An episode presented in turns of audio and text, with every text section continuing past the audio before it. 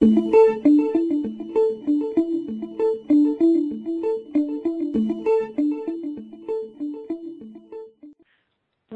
to another JPEN podcast. My name is Dr. Kelly Tappenden, editor in chief of JPEN and the Human Nutrition Endowed Professor at the University of Illinois at Urbana. Today we'll read a paper in the September 2016 issue of JPEN entitled Comparison Between Hand Grip Dynamometry and Manual Muscle Testing Performed by Registered Dietitians in Measuring Muscle Strength and Function of Hospitalized Patients.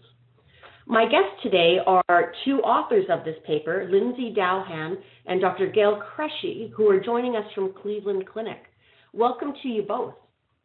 Thank you. Thank you. And congratulations on your new paper.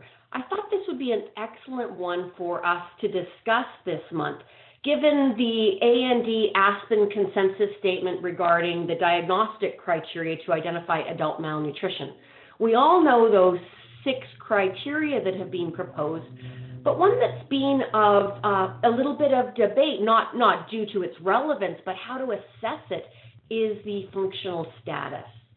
So in the paper, many of the authors refer to methods such as hand dynamometry as well as others, but many clinicians have sort of distilled that down to hand grip strength you guys have gone and shown that there's other ways to do it and in fact validated it. So I think that it's really important for us to discuss this.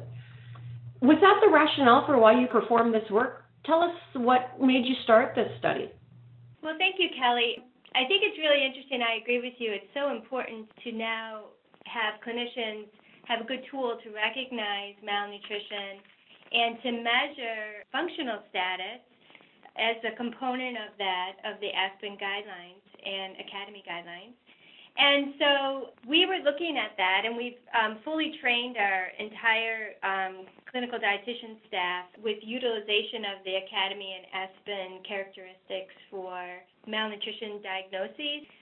So our staff was all trained, but we struggle with the functional part um, of using hand grip strength as a component of that. And I think most dietitians struggle with that because it can be cumbersome, and many of the hospitalized patients are unable to participate in that component um, due to the nature of their their injury or their you know why they're in the hospital. So in conversations amongst our team and working with uh, closely with our physical therapists and occupational therapists, we were like, well, why can't um, we evaluate manual muscle testing and see if that may be a surrogate marker to hand grip strength for functional assessment of our patients.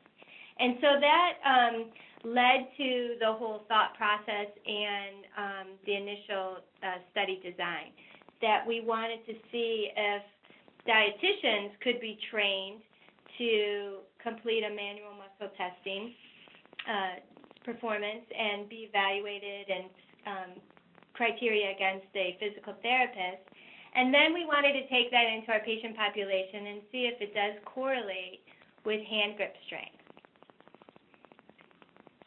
Very good. So, this training that was done by the physical therapists on staff, it, it, had a didactic education as well as demonstrations. What, what was the didactic education? Is it available for other RDs uh, across the country to, to access?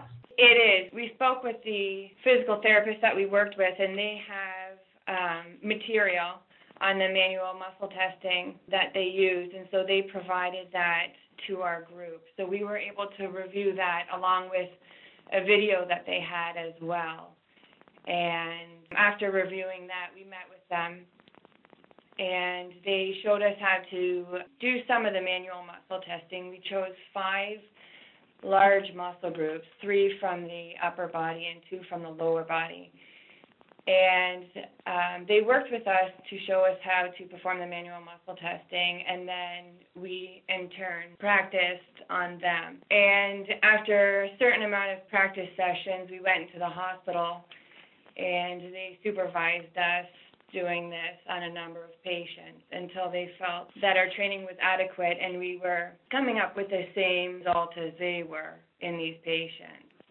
Okay, so just because um, this is something that's going to be new to many of our our JPEN listeners, you tested these various muscle groups, and you know, this is things like extending your foot and um, asking the patient to hold it up. Don't let don't let me push it down, sort of thing.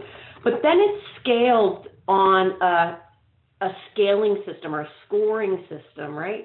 And and how subjective is that scoring system?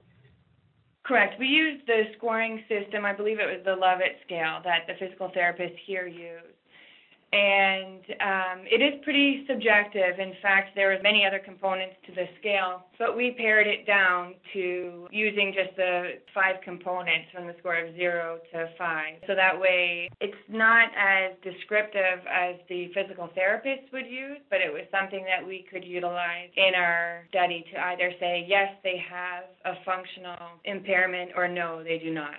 Okay, so you used this manual muscle testing and compared it to hand dip dynamometry. Tell us about your study design then. This was a prospective trial once these dietitians had been trained, right? Yeah, it was a um, prospective inclusion trial, and so we decided to use our cardiac step down patients as our patient population. We tried to keep it as homogeneous as possible. So these are patients that had heart failure, but they were out of the ICU and on a step down unit. So they were eligible for the study.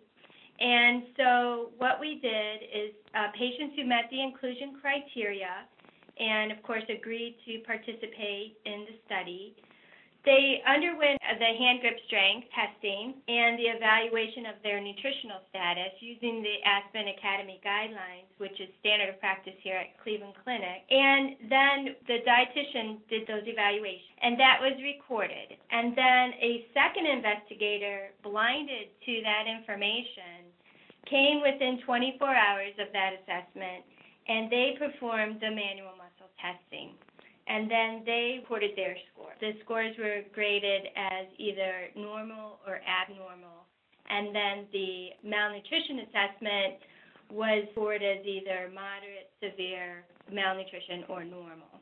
Okay, so I just want to clarify the manual muscle testing was seen if it's compared to the complete assessment of malnutrition or just the hand grip component.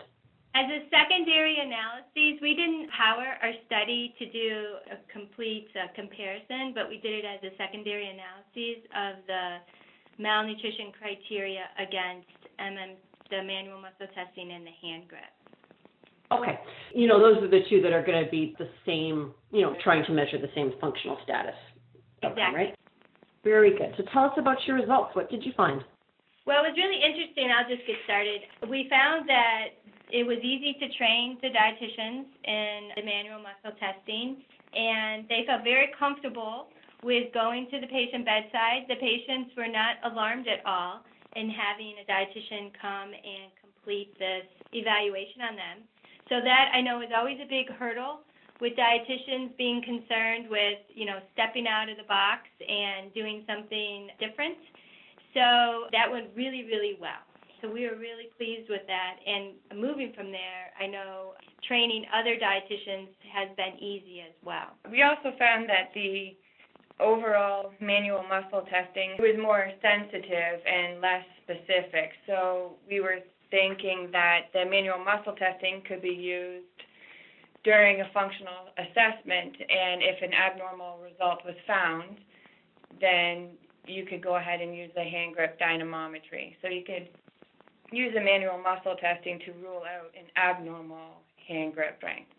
Sensitivity to the hand grip strength, um, meaning that if um, manual muscle testing was normal, there was um, a 98% chance that the hand grip strength was also going to be normal.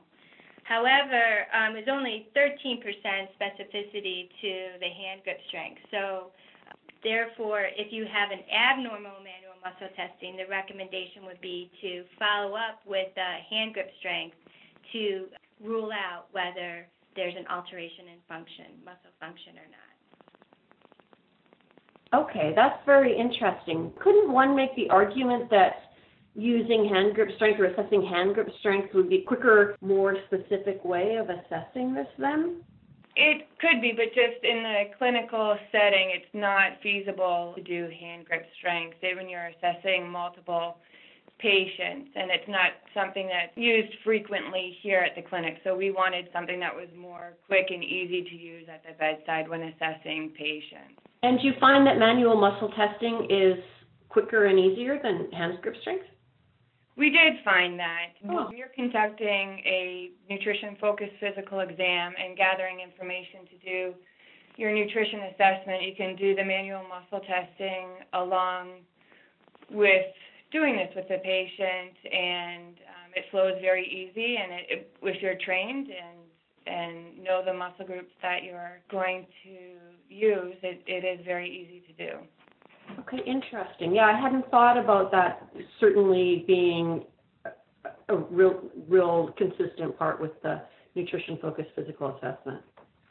And I do know that lots of units don't have hand grip dynamometries to be able to, you know, assess hand grip strength uh, quantitatively, anyways. They're expensive, and so many facilities, if they have one, they have one for the entire hospital that the nutrition staff is trying to to utilize. So I think just for a feasibility aspect, um, the using the manual muscle testing is a quick quick rule out.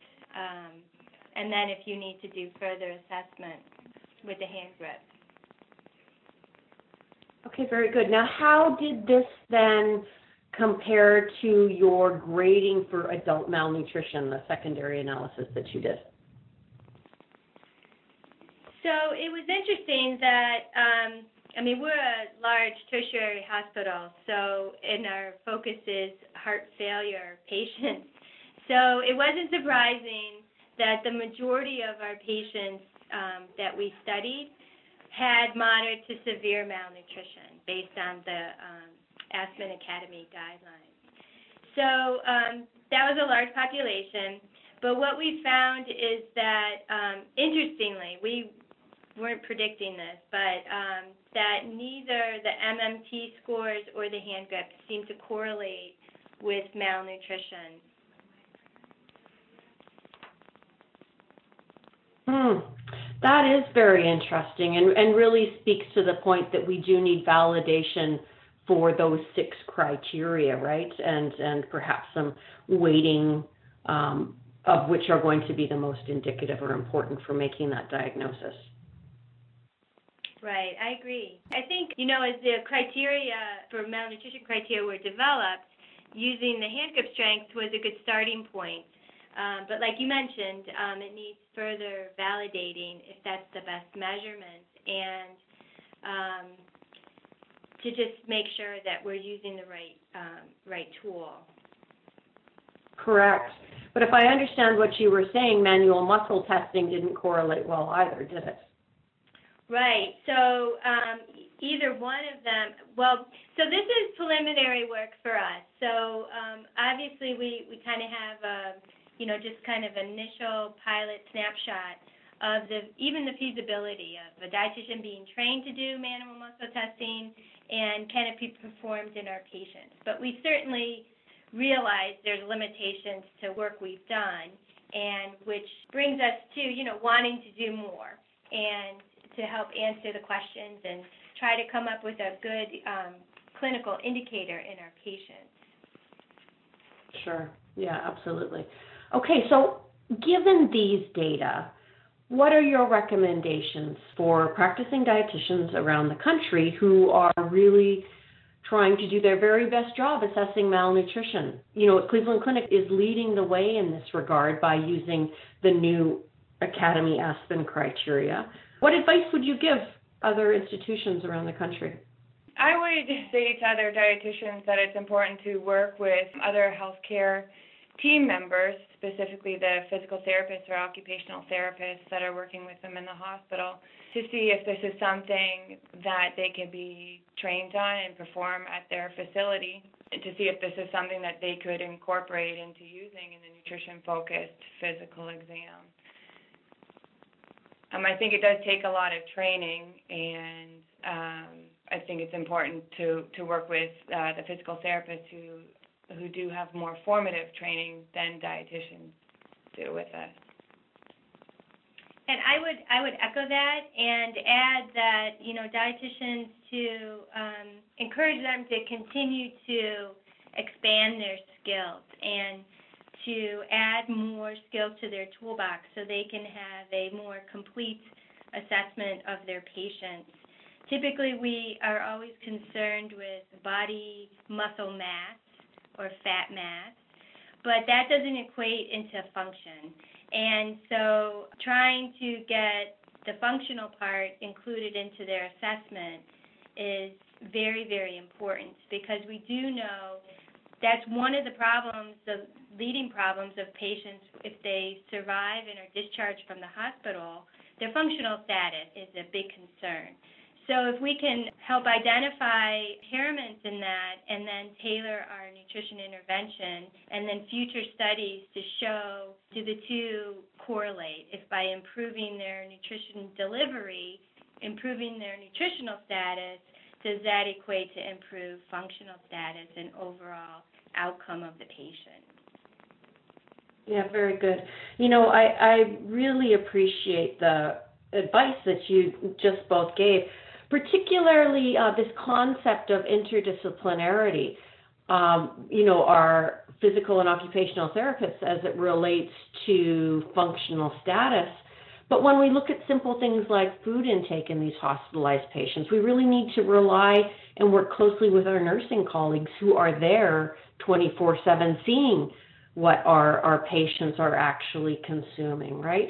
Um, and and of course, we need to partner with our physician colleagues. I, I think as dietitians, um, we need to really look at how we can best partner with with all of the disciplines that are related to to these various measures that will just help increase the accuracy and impact of what we're doing at such a such a high high level.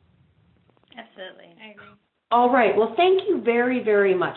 For our readers, I want to encourage you to go to the September 2016 issue of JPEN, and there you will be able to see this important paper uh, that has been published then by our investigators Dowhan and Cresci.